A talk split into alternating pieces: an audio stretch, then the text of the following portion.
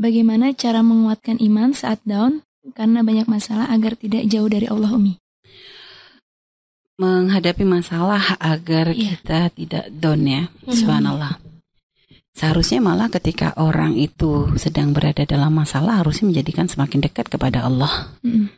Karena kita harus menyadari bahwa apapun yang terjadi dalam hidup kita ini ada Allah yang mengaturnya. Mm-hmm. Artinya masalah yang terjadi dalam hidup kita itu memang sudah takdir yang Allah tetapkan untuk kita. Mm. Ya karena Allah yang memberikan mengatur kehidupan kita, yang menentukan takdir kita gitu. Mm. Maka seharusnya ketika ada masalah kita kembalikan kepada kepada Allah lagi mm. gitulah. Artinya Allah memberikan masalah, maka Allah yang bisa mengangkat masalah. Harusnya mm. seperti itu. Mm. Jadi hendaknya memang seorang ahli iman tuh ketika mendapat masalah semakin berusaha menuju kepada Allah Subhanahu wa taala. Karena Allah kadang memberikan ujian. Masalah ini kan bisa disebut sebagai satu ujian gitu ya. Mm-hmm. Karena Allah memberikan ujian kepada seorang hamba tuh punya banyak tujuan. Ya, bentuk pendidikan. Karena ini ibarat tuh, ujian itu ibarat apa sih? Untuk menguji kedewasaan kita, untuk menguji keimanan kita. Ya ibarat kalau kayak orang sekolah itu ada ujian untuk kenaikan kelas kan gitu. Mm-hmm. Kok nanti lulus ujian ya naik kelas kan gitu. Kalau mm-hmm. yang nggak lulus ya tinggal kelas. Dan ujian itu kan apa, dikasih soal-soal berat, nggak ada yang suka ujian. Orang anak sekolah nggak suka ujian, iya, sukanya libur kan gitu.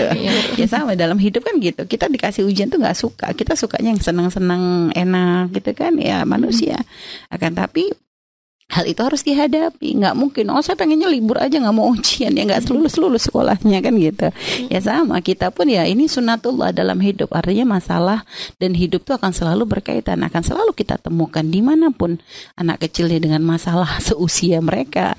Kita pun ya semakin ini akan bertambah ya. Dengan bertambah usia maka semakin kita lebih mengerti. Maka semakin gede ujiannya, kayak beda dong ujian anak T K sama ujian anak kampus kan gitu. Nah, kalau disamain ya nggak lucu gitu kan. Jadi karena memang tingkatannya sudah beda. Kita pun ujian anak kecil sama ujian orang dewasa tentu beda. Dan ini sebenarnya ketika seorang hamba diberi ujian lalu dia merasa lemah, maka dari situ hendaknya seorang hamba tuh hendaknya menyadari, ya Allah, ternyata kita tuh kalau tanpa pertolongan Allah kita nggak akan bisa apa-apa, kita nggak akan mampu. Nah maka ya kita berusaha mendekat kepada Allah. Jangan merasa putus asa.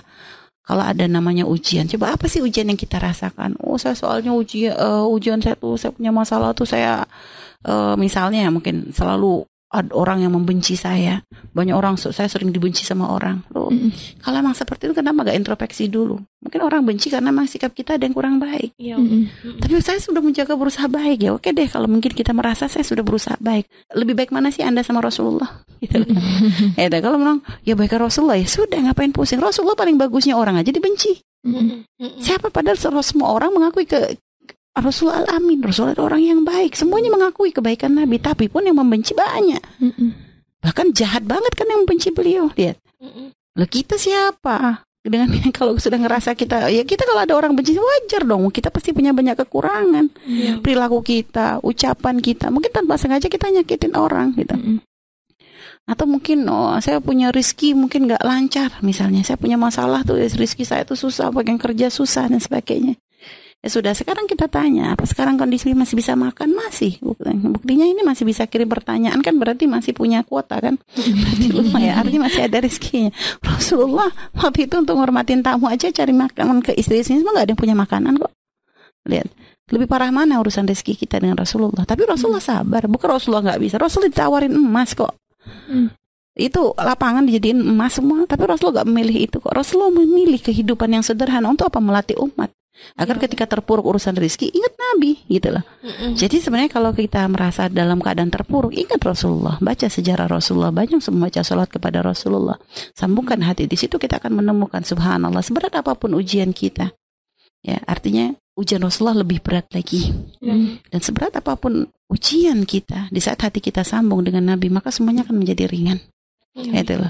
Yang berat itu adalah ketika orang di hati sudah gak punya cinta Nabi. Itu loh musibah. Itu ujian yang terberat. Di saat orang sudah gak punya cinta kepada Rasulullah. Di saat orang sudah gak punya kerinduan untuk mendekat kepada Allah. Di saat orang begitu mudahnya dia bermaksiat. Di saat orang begitu susahnya dia untuk menjalankan kewajiban. Itu loh musibah. Kalau selagi Anda masih diberikan kemudahan untuk bisa sholat, Anda masih diberikan rasa takut untuk melanggar Allah, bermaksiat kepada Allah. Hmm. Di hati Anda tuh masih ada sambung dengan Nabi Muhammad. Maka insya Allah ujian yang lainnya ringan. Ujian yang lainnya ringan, ya.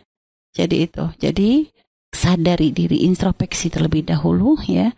Dan jadikan musibah atau permasalahan yang kita hadapi ini adalah jalan kita untuk mm-hmm. naik tangga menuju ridha Allah Subhanahu wa taala. Wallahu a'lam bissawab.